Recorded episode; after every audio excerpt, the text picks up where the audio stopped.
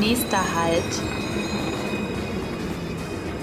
Hallo und herzlich willkommen zum Podcast der VDV Akademie. Der Podcast rund um Weiterbildung und Lernen in der Mobilitätsbranche. Nächster Halt ETCS, die neue Sprache der Eisenbahn. Mein Name ist Katharina Goy und ich begrüße Sie zu einer neuen Podcast-Folge der VDV Akademie. Wer den Titel unseres Podcasts Nächster Halt vor allem mit dem Schienenverkehr verbindet, der sollte heute besonders zuhören. Ich habe heute Ingo Dewald, Geschäftsführer und Eisenbahnbetriebsleiter von der Norddeutschen Eisenbahn Nibel zu Gast. Mit ihm unterhalte ich mich über das europäische Zugbeeinflussungssystem European Train Control System, kurz ETCS und werfe einen Blick hinter die Kulissen, was beachtet werden muss, wenn Züge Ländergrenzen überschreiten.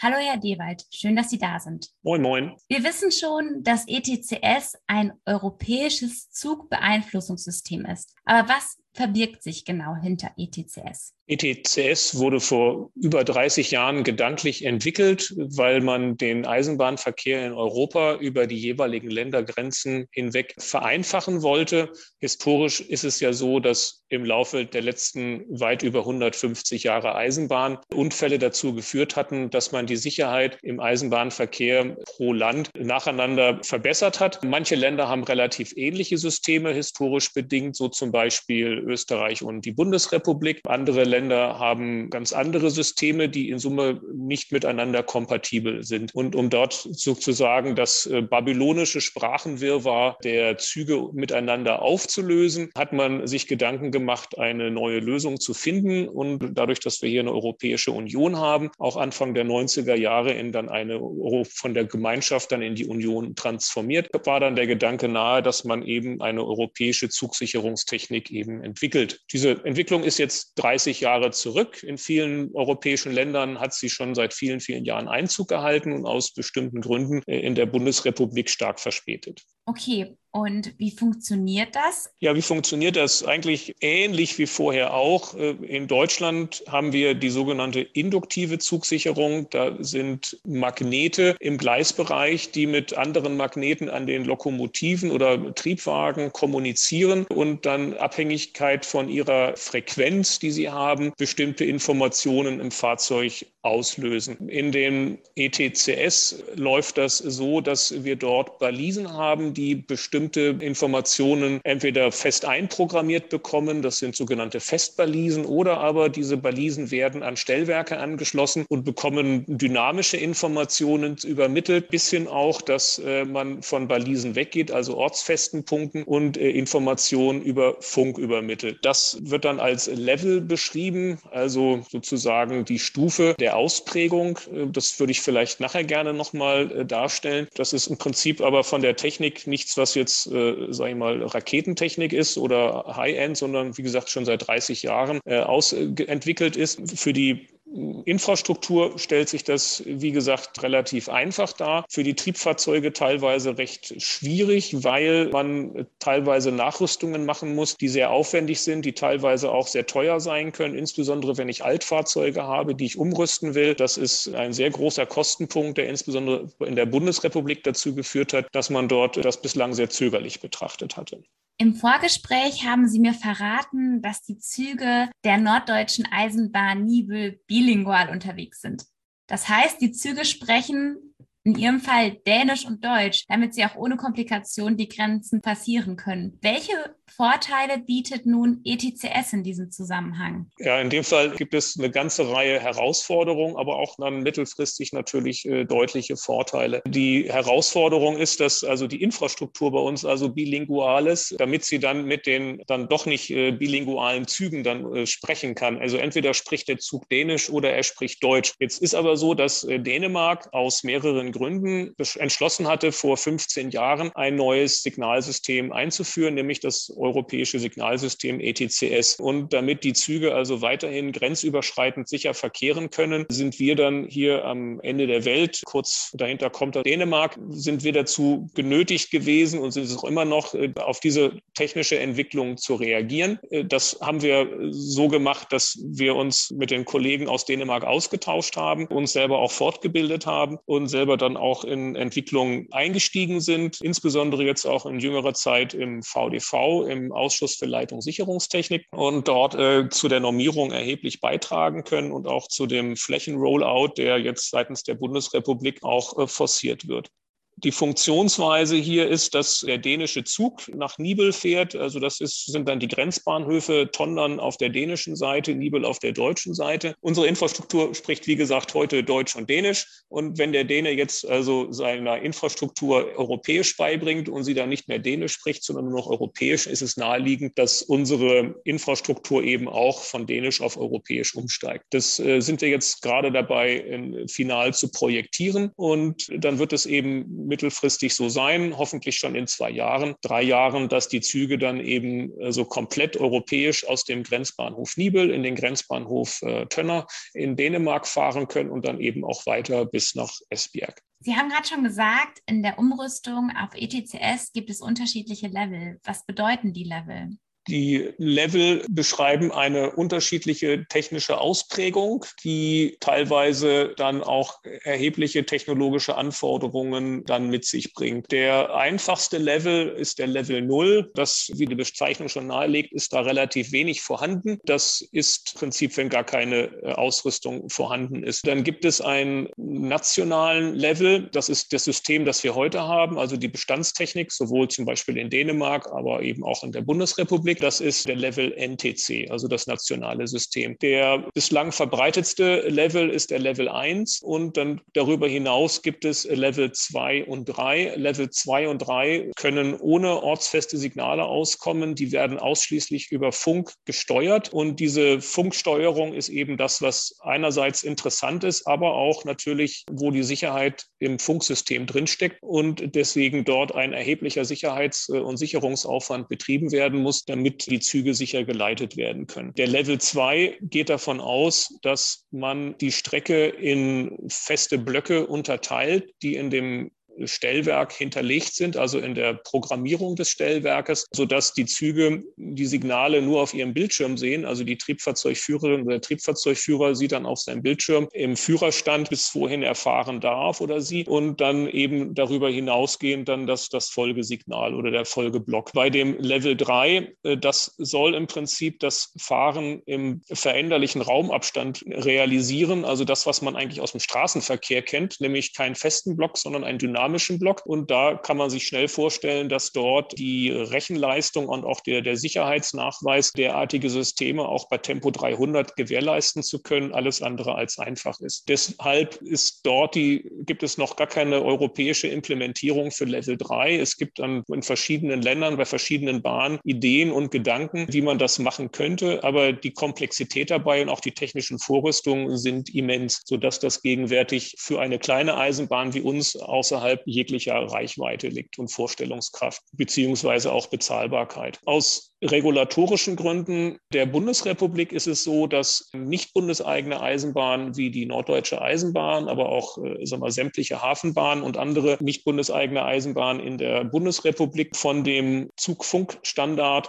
GSMR, also GSM für Railroads, äh, für Eisenbahnen ähm, ausgeschlossen sind, sondern dass der in der Bundesrepublik ausschließlich der Deutschen Bahn vorbehalten ist. Das heißt, dadurch, dass wir diesen Funk als Eisenbahninfrastrukturbetreiber nicht verfügbar haben, sind wir also genötigt, von dieser Funklösung gedanklich Abstand zu nehmen. Und äh, dann sind wir also zwangsläufig in dem Level 1, also die erste Stufe. Diese erste Stufe ist europaweit eigentlich die, die auch sagen wir, sehr, sehr früh ausgeprägt worden war. Zum Beispiel in Luxemburg ist dieses System seit 2005 vollständig im Land ausgerollt und aktiv. Also die haben sich dort als Mustereuropäer schon sehr frühzeitig dargestellt. In den Niederlanden, auch in Belgien, Belgien, Spanien ist dieses System eigentlich schon seit Jahren auch implementiert, in anderen europäischen Ländern eben auch. Dabei gibt es dort unterschiedliche Ausprägungen, wie ich dieses, äh, diesen Level 1 eben ausbilde. Äh, die Ausprägung, die wir jetzt für unsere Auswahl getroffen haben, geht davon aus, dass wir dort über diese Balisenkommunikation parallel auch noch Signale haben werden, weil wir eben neben der europäischen Sprache der Signale eben auch noch die deutsche haben werden. Jetzt interessiert mich ganz konkret, wie bringt man Zügen eigentlich Sprachen bei und wie kommunizieren die Züge miteinander? Sie haben es gerade schon ein bisschen angedeutet, dass es da Magnete gibt, dass es da Sensoren gibt. Können Sie das nochmal an einem konkreten Beispiel festmachen?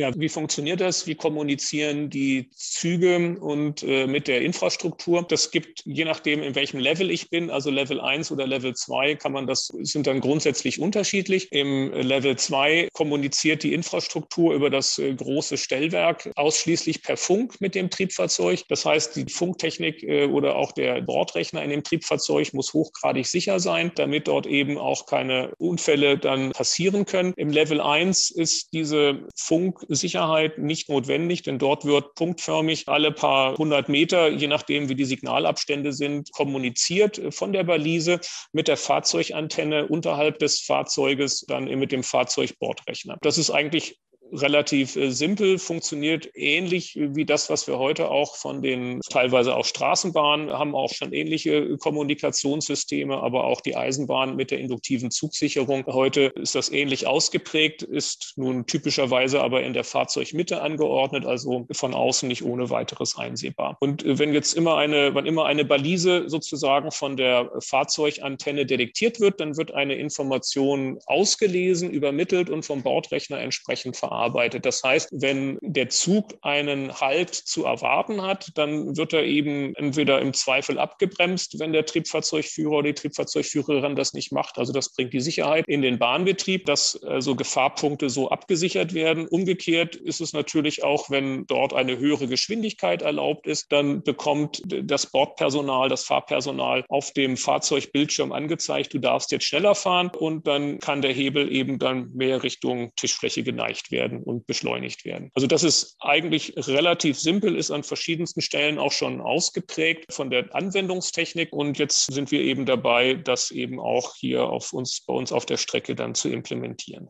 Ich stelle fest, man muss ein großes Vertrauen auch in die Technik haben, damit das alles funktioniert und alles sicher abläuft. Wenn ich jetzt Triebfahrzeugführerin wäre, muss ich irgendetwas beachten, wenn mein Zug die europäische Sprache spricht?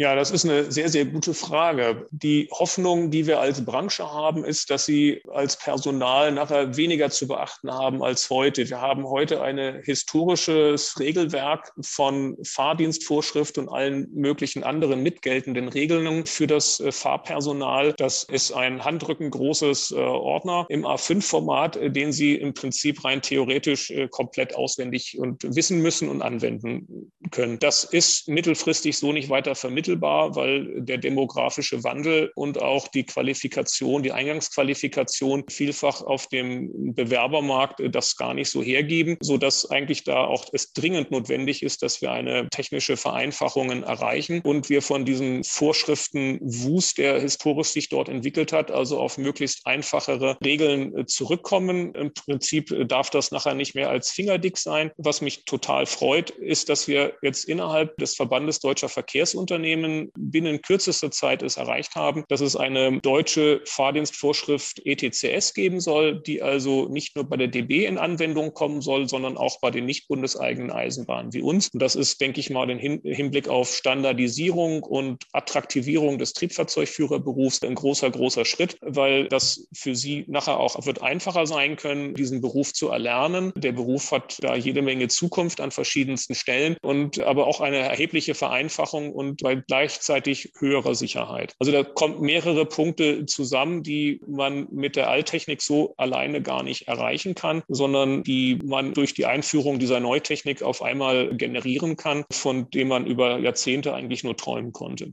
Das war der Werbeblock für die TriebfahrzeugführerInnen, die es in der Zukunft noch dazukommen werden, finde ich auf jeden Fall sehr spannend und dass da auch die Hürde genommen wird, nicht mehr allzu viel auswendig zu lernen, sondern sich wirklich auf den Beruf im Führerhaus konzentrieren kann. Wir sind leider noch nicht ganz fertig mit der Umrüstung in ganz Deutschland auf ETCS. Wie lange wird es ungefähr noch dauern? Wir haben in der Bundesrepublik in jüngerer Zeit eine erhebliche Dynamik erleben dürfen. Die hat zwei Ausprägungen. Die eine Ausprägung ist, dass die Europäische Union zu Recht die Bundesrepublik darauf hingewiesen hat, dass sie hier im Ausrüstungsvollzugsdefizit ist. Das führte dazu, dass also erhebliche Strafzahlungen angedroht worden waren und die Bundesrepublik daraufhin dann doch die Flucht nach vorne angetreten hat und ein Ausrüstungsstandard für sich nochmal neu definiert hat hat, um einfach hier voranzukommen. Parallel hat man dann festgestellt, ähnlich wie in Dänemark, dass der demografische Wandel nicht nur in der Technik sich vollzogen hat, aber vielmehr auch beim eigenen Personal. Das heißt, dass viele, viele Techniken, die sagen wir, in Stellwerken, teilweise auch äh, mechanischer Natur, seit über 100 Jahren funktionieren, eigentlich auch recht gut. Aber das Personal, das diese Anlagen bedienen kann, zum einen nicht unbedingt mehr wird, weil das auch teilweise Arbeitsatmosphären sind, die vor 100 Jahren vielleicht als nicht unattraktiv unattraktiv galten, aber heutzutage eher nur noch eine Minderheit ansprechen. Was aber noch viel schwerwiegender ist, ist, dass sie dafür kaum noch Instandhalter finden. Das heißt, dass also große Teile des deutschen Schienennetzes aufgrund gar nicht mal technischer Gründe, sondern einfach aufgrund demografischer, betriebswirtschaftlicher Gründe, sagen wir, überplant werden müssen, überdacht werden müssen, was den Betrieb anbelangt. Und wenn man das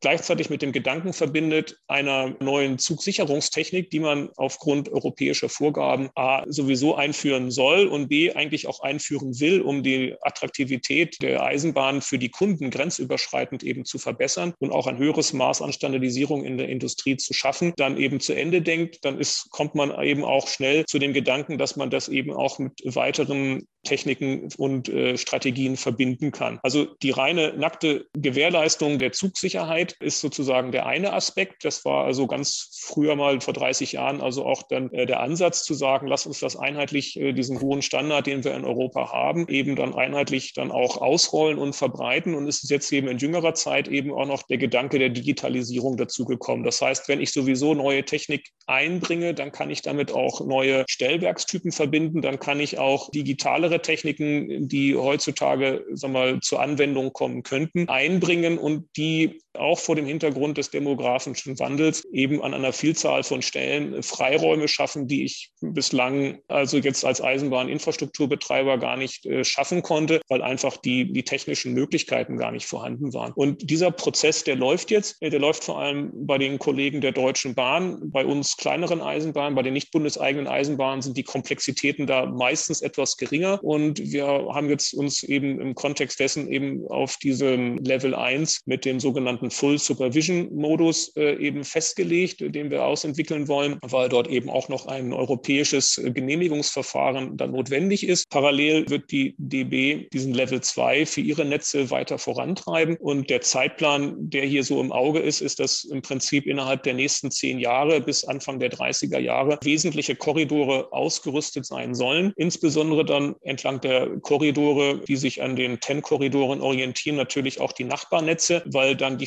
Stelleinheiten, die angeschlossen werden müssen und angesteuert werden sollen, jeweils benachbart sind. Das ist schon eine riesen Mammutaufgabe, nicht nur für die Deutsche Bahn, aber auch für die Bundesrepublik. Und wenn dann so ein Betrieb wie wir eben an so einem TEN-Korridor oder an einem Ausrüstungskorridor dran ist, dann muss man sich sehr frühzeitig diese sehr komplexen Fragen stellen und das Thema Digitalisierung zum einen trennen dann von der Frage der Zugsicherung Sicherung und des Zugbetriebes und dann eben pragmatische Lösungen finden. Und diese Lösungsansätze, da bin ich sehr dankbar für, dass wir hier im VDV mit sehr vielen Kollegen, die im letzten Jahr extremst gut zusammenarbeiten durften, dass wir sehr schnell über alle Unternehmensgrenzen hinweg äh, verstanden haben, wo, wo die Herausforderungen liegen, worauf wir hinarbeiten müssen, damit wir ein einheitliches, möglichst unkompliziertes System hinbekommen, das dann eben wir, ein hohes Maß an technischer Vereinheitlichung, aber auch nachher für das Bedienpersonal eine hohe hohe Attraktivität bietet. Also eine zeitgemäße Technik mit zeitgemäßen Arbeitsplätzen und damit wir so eben auch den demografischen Wandel und den Fachkräftemangel dann eben auch äh, besser begegnen können. Für mich klingt das alles sehr spannend und äh, ich bin fast ein bisschen neidisch, wenn die Triebfahrzeugführerinnen und Triebfahrzeugführer dann quer durch Europa jetten mit ihren Zügen und ja, hoffentlich auch sehr viel Spaß dann an ihrem Beruf haben und wir auch ein bisschen für diesen Beruf in unserer Podcast-Folge werben konnten. Ja, Herr Dewald, ich danke Ihnen vielmals für das Gespräch und vielen Dank für die spannende Folge. Ja, ich danke für das Interesse und wünsche uns allen weiterhin gute Fahrt. Vielen Dank. Bei Fragen und Anmerkungen sind wir unter podcast.vdv-akademie.de erreichbar.